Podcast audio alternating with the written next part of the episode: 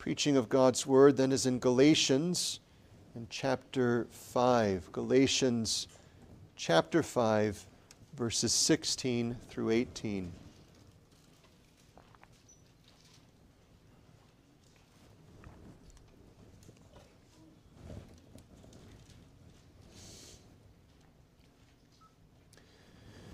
Galatians 5, verses 16 through 18. This I say then, walk in the Spirit, and ye shall not fulfill the lust of the flesh. For the flesh lusteth against the Spirit, and the Spirit against the flesh. These are contrary the one to the other, so that ye cannot do the things that ye would. But if ye be led of the Spirit, ye are not under the law. These three verses come to us in the context of Paul dealing with what are known as the Judaizing uh, ways that were infiltrating Galatia. So there were those who were known as Judaizers who would enter into Christianity, whether as Jews or as those who have dabbled in Jewish teaching, and they would wish to add to Christian observances Jewish customs. So circumcision was something of great significance that had much attention, but likewise the Jewish calendar. And so Paul elsewhere saw, says, You observe days and months and times and years. He says, I'm afraid of you. Think of that for a moment. Paul doesn't say, as a Jew of Jews and Hebrew of Hebrews, Pharisee of Pharisees, he doesn't say, This is great. This is the mark of maturity. But if you look at Galatians 4, he says, verse 11, I am afraid of you, lest I have bestowed upon you labor in vain. You have returned to that which is no longer binding. You have looked to that which is undone. And you have left the simplicity of the gospel of the Lord Jesus Christ. And so he says, We're no longer under the ceremonies of the old covenant. We're no longer to observe those things that were put upon our fathers, but rather are given liberty to walk in accordance to the simplicity of Christ's way and the moral law that is therein identified. So, chapter 5, verse 1 Stand fast, therefore, in the liberty wherewith Christ hath made us free, and be not entangled again with the yoke of bondage. Notice he launches into circumcision. And so he's not talking about the proper walk of love, observing the moral law, the Ten Commandments, he's talking about this false standard of the ceremonies being brought back into uh, the Christian church. And so, this is why Paul is interested in helping them to walk rightly. But to do so, he directs them to the true source of godly living, which is, of course, the Spirit. This I say then walk in the Spirit, and ye shall not fulfill the lust of the flesh. What this helps us to see is that those ceremonies, similar to what we read in God's providence, Matthew 15, were being observed in an attempt to deal with spiritual problems. So, this is something about all false piety. It t- makes an attempt of outward things unwarranted from God's word to address spiritual issues. This is truth of the truth of one part of legalism. So there are two types of legalism. One form is the predominant form, which turns the observance of the law, the moral law even, into the way by which we would have righteousness before God. That's a way of justification by the works of the law. That's one form of legalism. A second way is a legalism, not that it's unrelated, but a second way is a legalism which says we're going to do certain things that are in addition to what God has prescribed. So we're adding laws to our observance of piety and true religion. That's what's going on with Paul's address here. He's saying you're trying to do things in order to address a problem. That is a problem, but with means and efforts that cannot address it. And so, with that, what you have is Paul then saying, here's the real solution. Here's the way of addressing the issue of you're stumbling. It's not by adding on false observances, it's by being led of the Spirit. Because the carnal efforts of flesh, through the vain traditions of men, will never address the root cause. So you'll notice what Paul says Walk in the Spirit, and ye shall not fulfill the lust of the flesh. And then he acknowledges that there's a war. He says, The flesh, that carnal part remaining in the Christian, lusteth against the Spirit. It's desiring contrary to the motions and workings of the Spirit. So the Spirit would say, We're going to walk in the way of righteousness. And remaining lust say, No, we're going to walk contrary to that. So, in other words, this lust, the word that's here translated, lusteth, is not something that's dealing exclusively with sexual desires. That's often how our common world hears that. But really, it's talking about desires itself. That's why it says that the spirit against the flesh. In other words, if you were to fill that out, the flesh lusteth against the spirit, and the spirit lusteth against the flesh. They desire contrary things. The remaining part of sin in the Christian desires the path of sin whereas the Spirit's work, renewing the Christian, desires the path of righteousness. They're opposite uh, directions. And so, what we have here is an embattled Christian. But you'll notice this is universal to all Christians. This isn't reserved for the front line and front rank of uh, the militant church in this world. This is true of every single one who's been converted. In other words, once converted, there is a new war that is begun. So it's right for us to think there's a war for souls, right? There are unbelievers who are entrenched in sin, and there's a battle going forth to recover them by the gospel means that they would be saved. However, in another way, we can say, once converted, they are entered upon a lasting war that will never end until their death in this life. Now, this could be discouraging, and indeed, there is a sobering reality here that makes a lot of the you know, trivial things of this world seem indeed trivial as they are. But you'll notice that Paul says that there's hope. If you be led of the Spirit, you're not under the law. You're not left to those old customs of the Jewish economy, and you're certainly not left to the observances of days and months and times and years. Or if you go to Colossians, you're not under the additions of false teachers who, through vain philosophy, would set new burdens upon us. What's he saying? There's hope as you walk in the Spirit. There's victory as by the Spirit, as Paul says elsewhere, you put to death the deeds of the body and live. So here is the sobering reality. If you're a Christian, you are in this war. You can't opt out of it. You can't say, I'm going to take a reprieve for a moment, take a break, and then I'll come back. You're always, so long as you have breath in this life, in the midst of the war. It's never something that you're not engaged in. But there's also then encouragement because you have been provided the person who is guaranteeing the victory within you. Not only for you, which is the person of the Son of God, Jesus Christ, but in you, which is Christ by the person of his Spirit. So the Spirit has been given to the believer, by whom then the Christian is able to resist the carnal lusts of this world and walk in the true liberty which belongs to the sons of God.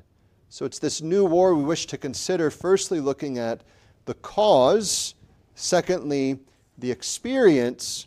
And thirdly, the victory. The cause, the experience, and the victory. So, the cause then of this new war. What we can say is it's twofold. We'll look at the first of those now.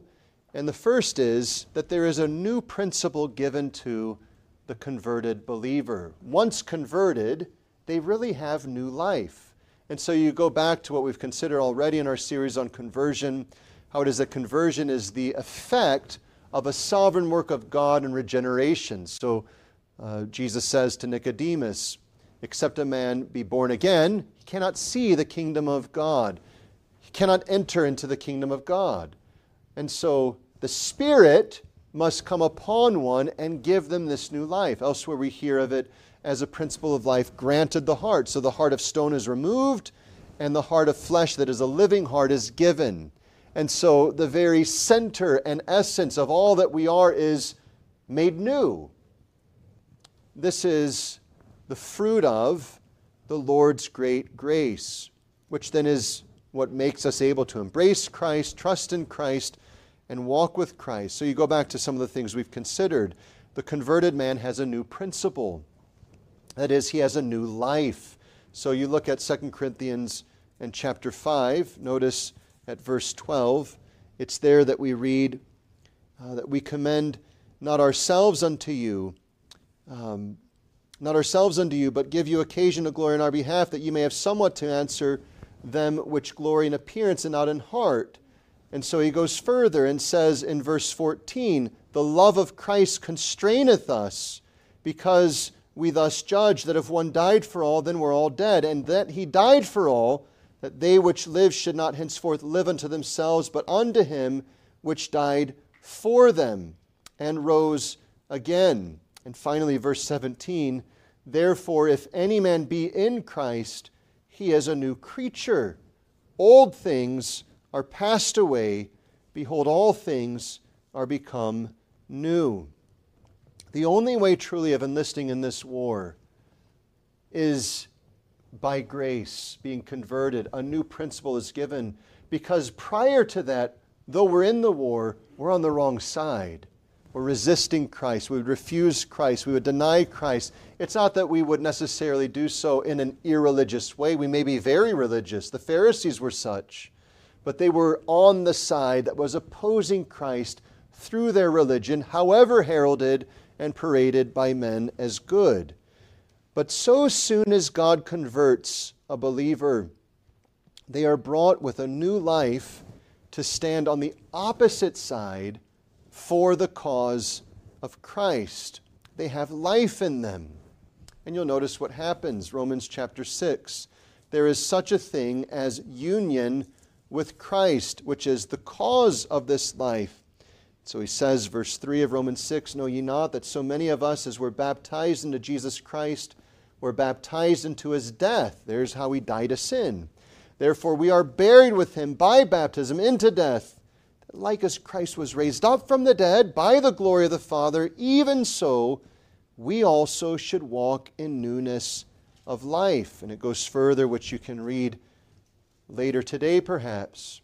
The point is this that the converted one has been given new life by virtue of union with Christ, so that now, as we heard else on a previous occasion, the life I now live in the flesh, I live by the Son of God who loved me and gave himself for me. This is the cause of this war.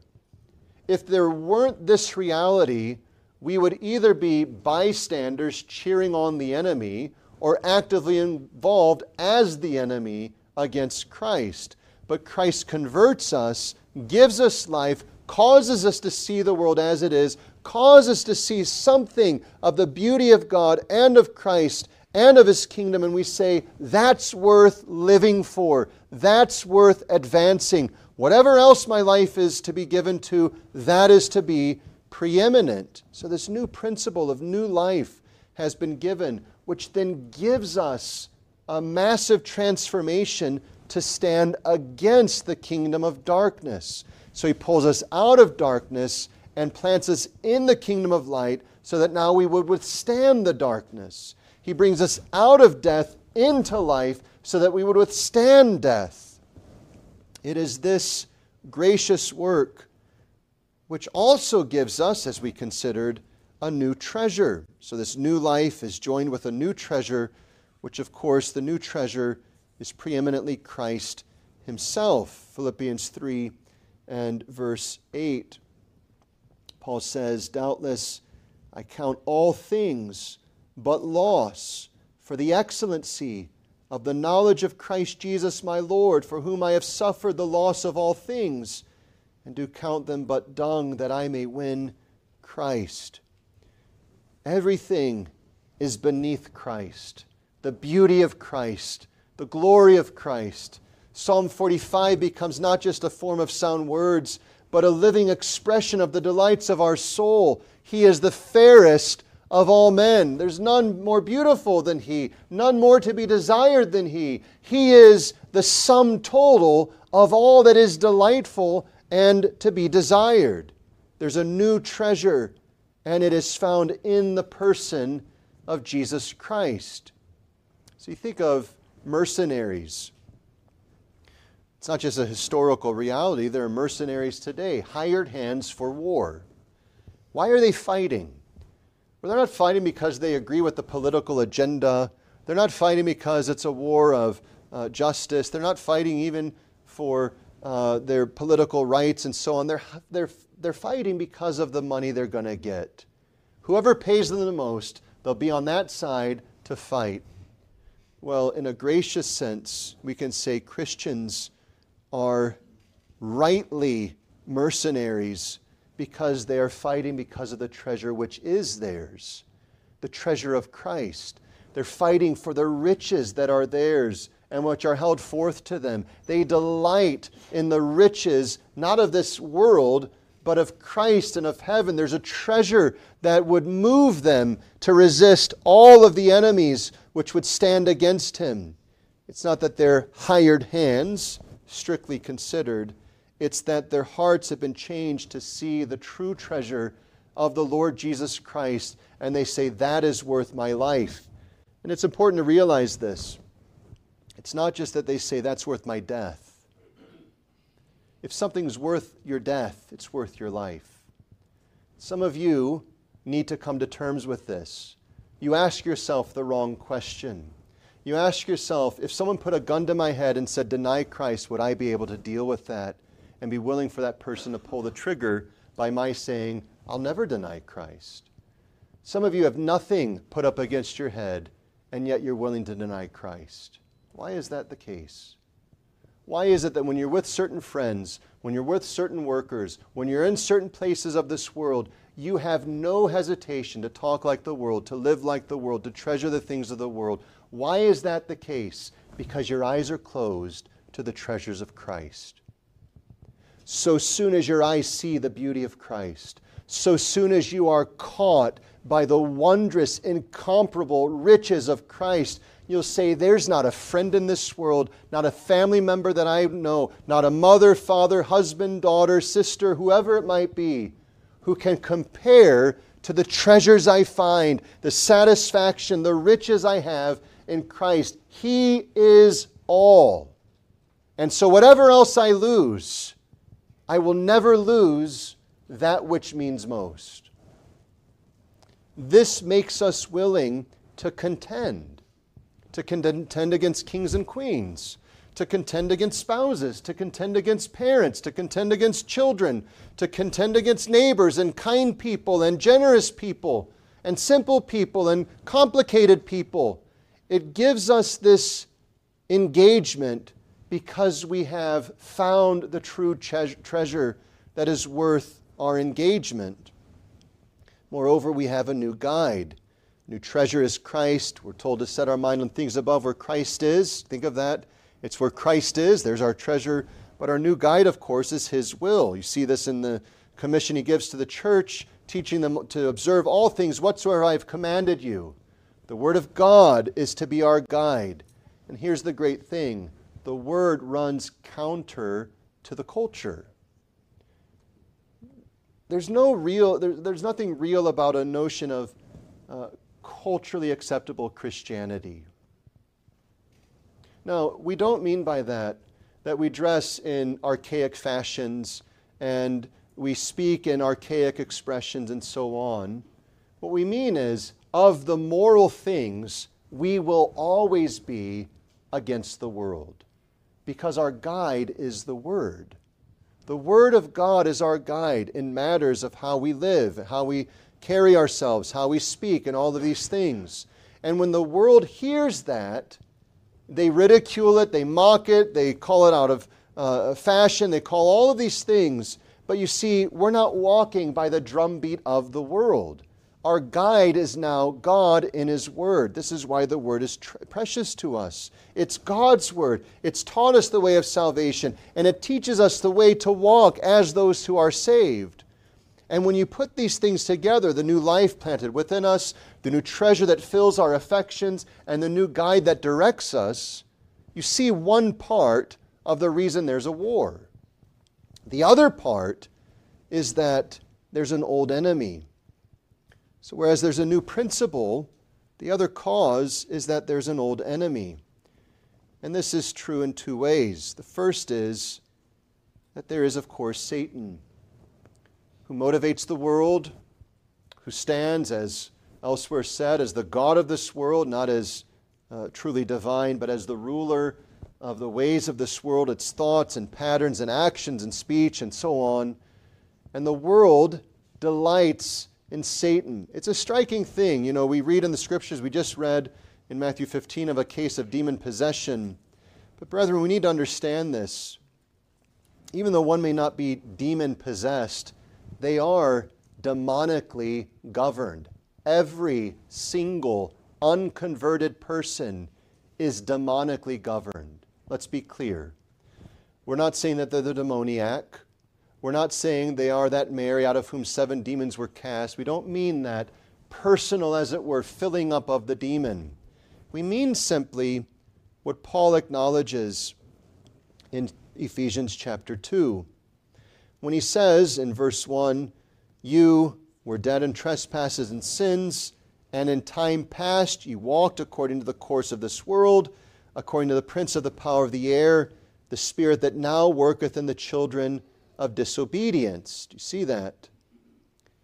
Even we, in our unconverted state, were those who were demonically governed, the prince of the power of the air, the Spirit that now worketh in the children of disobedience.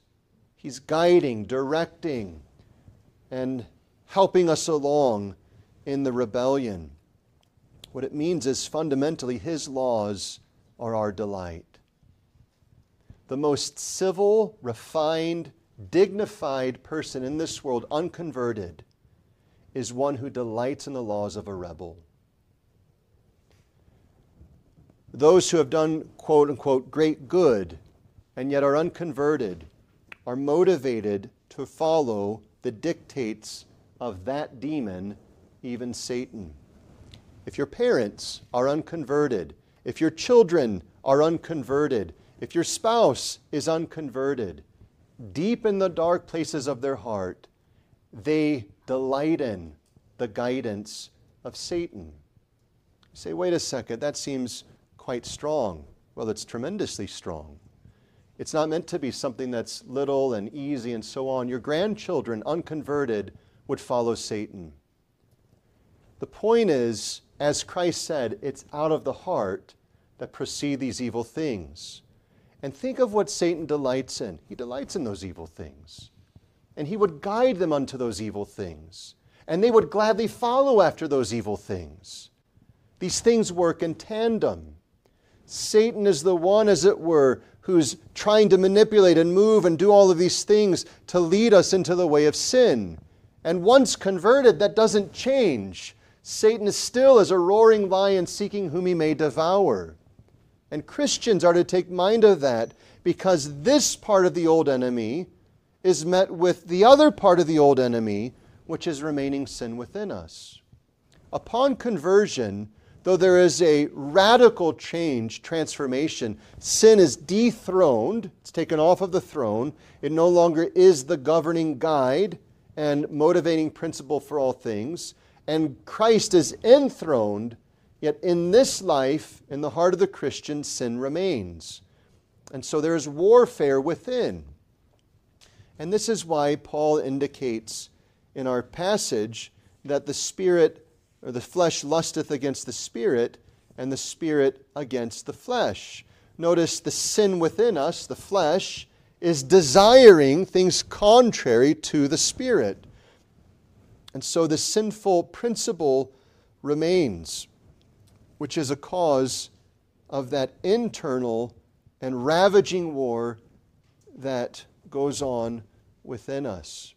This is the cause then of this new war. We can say something. Prior to the new principle, there's no war within us because there's only rebellion against God. There's war, but it's that we are enlisted against God. Once conversion takes place, there's a war now in us wherein God, by His Spirit, is not just working about the out thing, outward things of our lives, but He's working about our thoughts and our desires, our affections and desires of mind and heart, and so on. And so, this is where that new war is begun. Conversion initiates this matter, which leads us, secondly, to the experience of this new war, which, as Paul indicates, consists in these contrary motions or desires which are here expressed under the idea of lusting.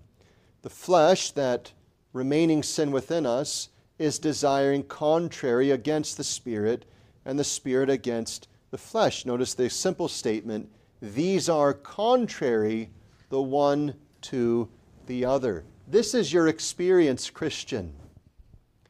If you start to analyze your life and you've matured and you're starting to reflect upon it, you say, Why is it that so soon as with sincerity I'm saying things in prayer like, God, make me to love so and so, make me to take up the form of a servant, to serve delightfully, sincerely, without complaint.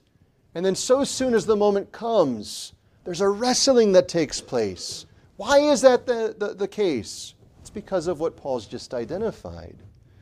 Why is it the case that I say, Lord, I want my life to increase in meditation? And so soon as we set apart the time and we start to engage, our mind finds it the most miserable thing to engage in serious meditation upon God's Word, upon His truth? Why is it when we say, I'm going to set apart time for prayer, and we've cleared all the distractions, that we could be in a whited room with nothing else in it? We cannot bring our minds and our souls to labor for any extended amount of time in anything we would be ready to call prayer. Why is it on days of fasting and humiliation we clear the work schedule, we clear everything, and we set it up in advance, and we're preparing. Okay, I'm going to set apart this time for reading and meditation, and that. I'm going to take a quick walk so I get energy, and then I'm going to pray, and I'm going to sing these psalms, and read this chapter, and listen to that sermon, and talk with these Christians. That as we're engaged in those things, we find it loathsome to us. It's because of this war. It's because that within the Christian, and only within the Christian, there are two contending principles the principle of life and the principle of sin.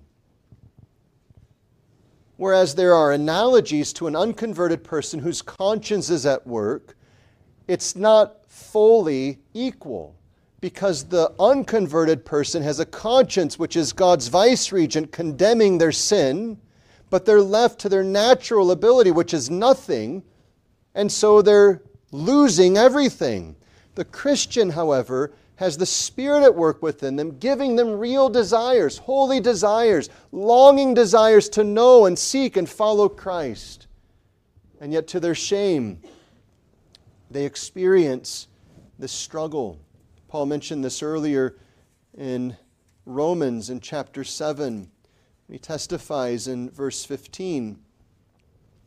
He says, That which I do, I allow not. For what I would, that is, what I desire, that do I not. But what I hate, that do I. If then I do that which I would not, I consent unto the law that it is good. Now then, it is no more I that do it, but sin that dwelleth in me. For I know that in me, that is, in my flesh, notice that language, dwelleth no good thing. For the will is present with me, but how to, f- to perform that which is good I find not. There is a battle that rages within the Christian. And whereas we acknowledge that a handful of even very godly men have taken this to be a matter of an unconverted Paul at the time, it's difficult to come to that view simply because the fact is that Paul is delighting in the law of God after the inward man. That's not an, unconverted person. An unconverted person doesn't delight in the law of God after the inward man. An unconverted person despises the law of God after the inward man. Here's a converted Paul who's testifying of the struggle within. What does he do? He's brought then to cast all upon Christ when it is that he says, verse 22, I delight in the law of God after the inward man. I see another law in my members warring against the law of my mind, bringing me into captivity to the law of sin which is in my members. O wretched man that I am, who shall deliver me from the body of this death? I thank God through Jesus Christ our Lord. And so on. But the point is, the experience of this is an excruciatingly difficult experience because there, in one way, is a real desire for the advance of God's kingdom in our lives, in the world, and we wish to be instruments of promoting that. And yet, likewise, in remaining sin, there is a desire to withstand that, to oppose it, and to be compromising regularly, all of which obstructs the activity that we both desire to do and know is right to do. And if we are ignorant of this, brethren, it is the cause of great confusion and even spiritual paralysis and loss of assurance. Because if somebody thinks, well, you know, a converted person can't actually struggle in this way, and they start to struggle this way, they're wrongly going to think this necessarily means I'm unconverted. But in fact, the opposite is true. There would be no struggle were there not conversion?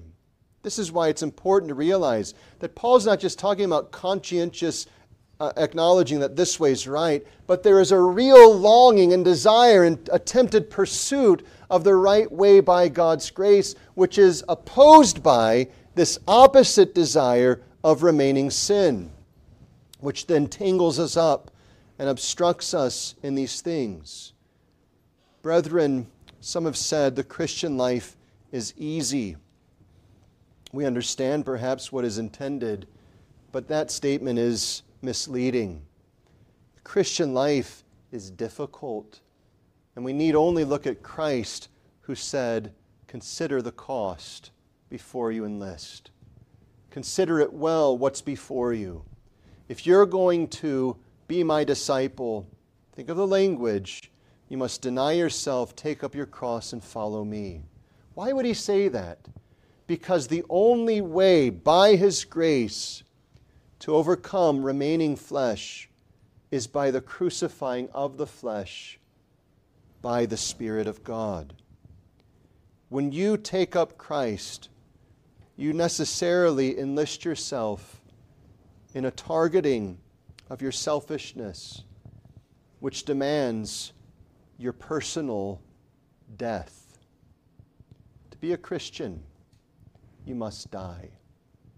But it's not just you must initially die, it's that every day of your life there must be that death. Every day of your life you must say, I'm not my own. It's not my decision. It's not my desire. Because I have a new life. I have a new treasure. I have a new guide. The life that I now live in the flesh, I live by faith in the Son of God. It's not I that lives, but Christ who lives in me. I'm not my own, but I'm Christ who bought me with his blood. These are the things that have to be laid against us because there is the remnant of sin. Remember, John says in 1 John, the man who says he's without sin is a liar, and the truth is not in him. And so we admit the reality of indwelling sin, as Paul mentions in Romans 7, and as he mentions here in Galatians 5 the flesh lusteth against the spirit, and the spirit against the flesh. These two are contrary the one to another. And notice the obstruction so that you cannot do what you would. Here in Galatians 5, we see this experience, the trouble, the difficulty, and even the discouragement that comes from the experience of it all.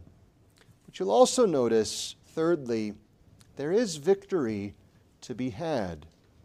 The sobering reality of the war within us and around us is not meant to overwhelm us to be discouraged. It is meant simply to secure to our mind and our pursuit the only source of hope in the war. And brethren, it's not in your 10 steps, it's not in your uh, you know various practical things you're going to do. It's rather in the spirit of God. But if ye be led of the Spirit, you're not under the law. Now, in context, this is saying you're no longer to observe those ceremonies and so on. But you'll notice the importance of what he starts with if ye be led of the Spirit. He's pointing out the hope. It's the third person of the Blessed Trinity dwelling within you, enlivening you, so that the hope of victory is not some personal principle within yourself that you've turned over a new leaf, you've started a new life, you're going to do better the next time, you're going to take these steps and that thing and rely upon yourself. It is rather a looking to God who has begun the good work to complete it in you. And so the whole experience of victory, in one sense, is a constant looking to God that He would work within you to will and to do of all of your good pleasure. If you miss this, you may be doctrinally reformed, you may be orthodox in all of your creeds, but you will not take one step in advance of true holiness. You may be able to cut off a lot of scandalous behavior. You may be able to white knuckle all sorts of certain forms, but you will never know the joy of evangelical obedience and delight walking in fellowship, moved by the Spirit, and more than that, drawn by Him to run. So we sometimes think of the life of the Christian as this, you know, life of drudgery, and we sort of have to slog through all sorts of things. Of course, there is that kind of experience in various ways. But we see in Song of Solomon the simple petition, Draw me, and we will run after thee. There's a delight when the Spirit quickens us. And so you start to see what is it that is often taken up in petitions. You know, quicken us, O God. We sing in Psalm 80 that the Lord's blessing would flow to us by the head of Christ unto us, the members of his body, and that he would enliven us, quicken us, that we may call upon you. Isn't that interesting? We're saying even before we can joyfully engage in prayer, we need you already to work within us. We need you to come through and cause us to pursue these things. In other words, victory in the new war is not a new self made way. It's not discovering new things that all the gurus are talking about. It's not by reading these 10 steps and, and, and, and so on. It's rather a radical reliance upon the Spirit of God. But we have to be clear that's not us abandoning the use of means. It's not us saying, I'm not going to read the Bible diligently. I'm not going to come to church. I'm not going to memorize, meditate, pray, and so on. It's a using of the means with a conscious and deliberate casting of our hope upon the Spirit of God. So we approach the Word of God and we say, I need you to enlighten my mind.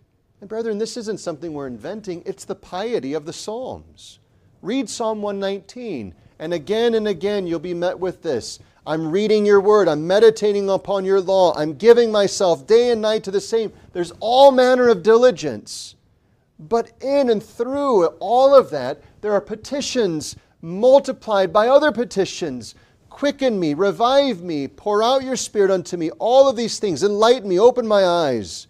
Incline my heart.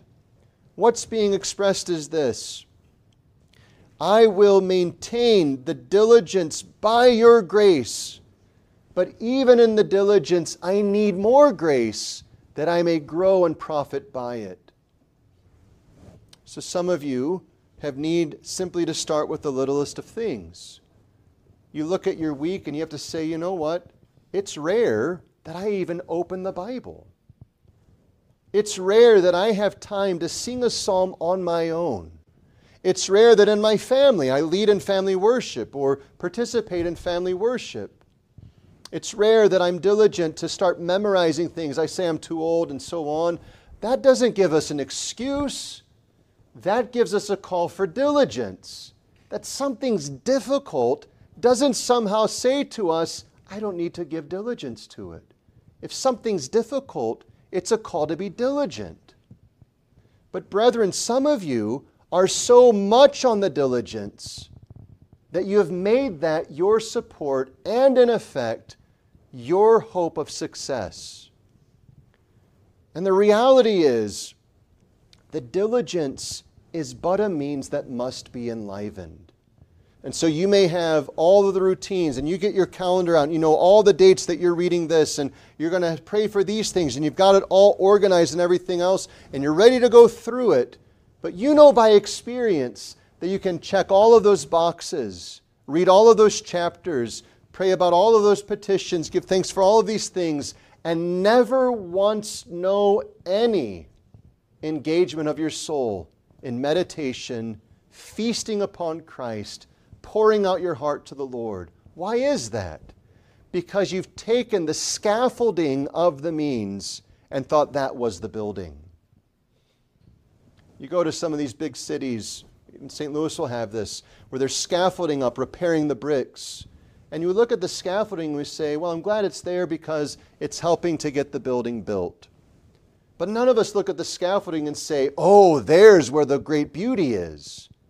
And we need to start looking at the means in some sense like that. They're means which help build the building of God's kingdom in us. And eventually, brethren, not in this life, but eventually the scaffolding will be withdrawn. Do you realize that? Eventually, you won't have the sacraments in heaven. You won't have the reading of God's word in heaven. You won't have the way that we pray in earth in heaven because you will be in the immediate, glorified presence of Jesus Christ. Right now, we see through a glass dimly. We have to lean upon the scaffolding of the means and praise God for these means. But we make use of the means in order to know the living one who is building his kingdom in us. So, in no way do we set apart the means or set aside the means. Rather, we make use of the means, looking through them to God to bless us by His Spirit. So, practically, that means something. If the victory in the new war is not by ourselves and our devotions and so on, but rather as the Spirit gives life, that will cause us to pray in a different way. It will cause us to approach the reading of God's Word not by saying at 6 o'clock in the morning, it's time for me to read my chapter, or two chapters, or five chapters, or ten chapters. It's 6 o'clock in the morning, it's a time set apart. I need the Lord's help that I might read a word with spiritual improvement. That I might read a chapter, 10 chapters, a whole book of the Bible with spiritual improvement. I must have God's Spirit working within me. Okay, it's time for church. Children, are you ready? Let's get ready for church and so on. We got to leave at this time and move along and all these things. All of that's right. But if you don't factor into that, children, it's time for church. We must assault heaven with prayers that God would pour out His Spirit unto us. Or we can spend the whole day with the gathered church and be nothing better because we need God's Spirit to quicken us. Okay, it's the Lord's Supper. We need to make sure that we're thinking of this and set apart time for examination and think about the way that Christ is presented in the Lord's Supper. All that's true. But we must come with a firm reliance upon God to quicken us by His Spirit. Oh God, as we set apart time to examine, please give me of your Spirit to do this in a way that is appropriate, right, and beneficial as we come to the Lord's table, help me not just to set apart those things that are distractions and think about the right thing, but Lord, I need you to feed me as I partake of the bread and of the wine. You see, the victory, once discovered, not resting in ourselves, but rather the Spirit who leads us and lives within us, will transform the way we approach all of the means of grace.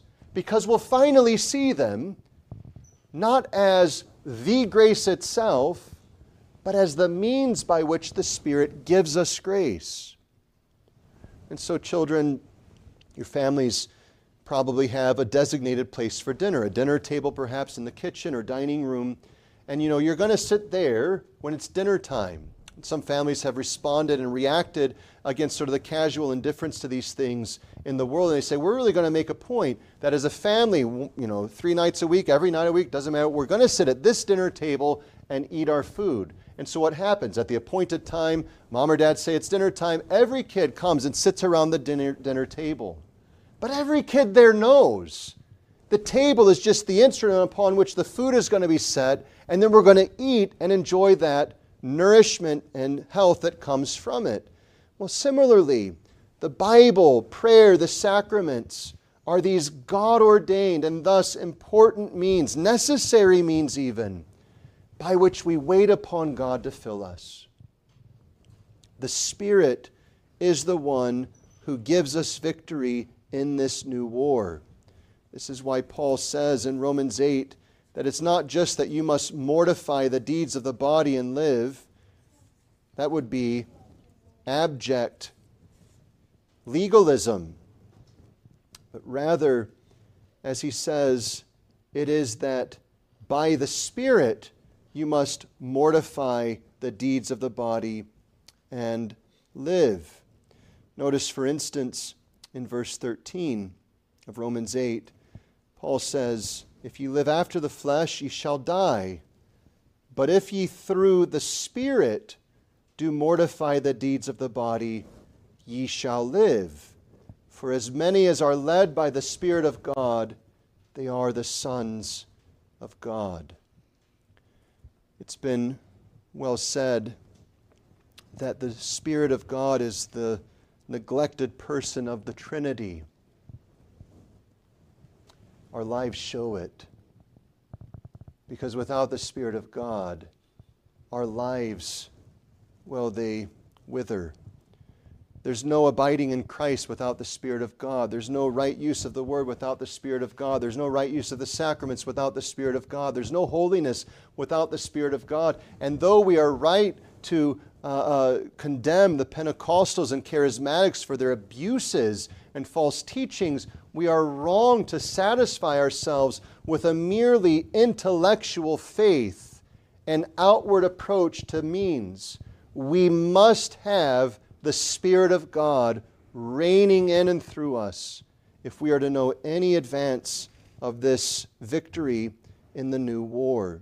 Brethren, as we think on these things, here is a sobering call that you are in a war right now there are things going on in your own soul that, were it expressed to the world, you would be embarrassed. There are things that go on in your thoughts, pass through on the Lord's day, that if it were broadcast to as many as in this room, you'd be ashamed. The reason for that, even as a Christian, is because there's still something of sin in you. But we ought not to forget there are also things by the Spirit of God that are in you truly that are beautiful. Not because you're better than others, but because the Spirit of God is at work in you. Because the Spirit of God has begun a work and will continue it to the end. And so, though it's a sobering call that you are in a war, it's actually an encouraging call because that there's a war in you necessarily means that there is life in you. And the good news is that the Spirit who has been given will stand victorious and will conquer in accordance to the purpose of God, the purchase of Christ, and every believer will in the end bring glory and honor to his name. So, brethren, what do we do with this? Well, we examine ourselves for a moment seriously. Don't examine other people. You know, we hear examine ourselves and we start to go through and we say, yes, so and so needs to get their act together we need to examine ourselves and ask ourselves do we realize we're in this war? Do I actually realize that there is a war within me? And what am I doing about that? Am I at all engaged in such a way to say, well, if there's a war, I need to be diligent in these things? Okay, that's a plus. But in my diligence, is there a conscious and a deliberate relying upon the Spirit to work? Does that show itself in any zealous petitions? When was the last time I wept before the Lord and said, If you don't work, I've got no hope? None. When was the last time that you and I were moved in that way? It doesn't matter who you think is right in Israel and Gaza, whoever is facing these things is seeing the overwhelming horror of the dread reality of death, bombs going off, and people crying out. And they're brought to the brink of crying out for the least mercy. That's what we need to feel to some extent. Except you, God, give me help, all is lost. The remnant of sin will win the day. In other words, it doesn't bring us to a complacency, well, the Spirit of God's in me, He's got this, we're going to carry on. Rather, it brings us to a diligent reliance, conscious reliance upon Him for Christ's sake to do this. And so examine yourselves. Does that find its mark in your life? I mean, obviously, you have to ask, Do I pray? That's where you have to start. Do I pray? But when I pray, is there this earnestness to realize I must have the Spirit of God?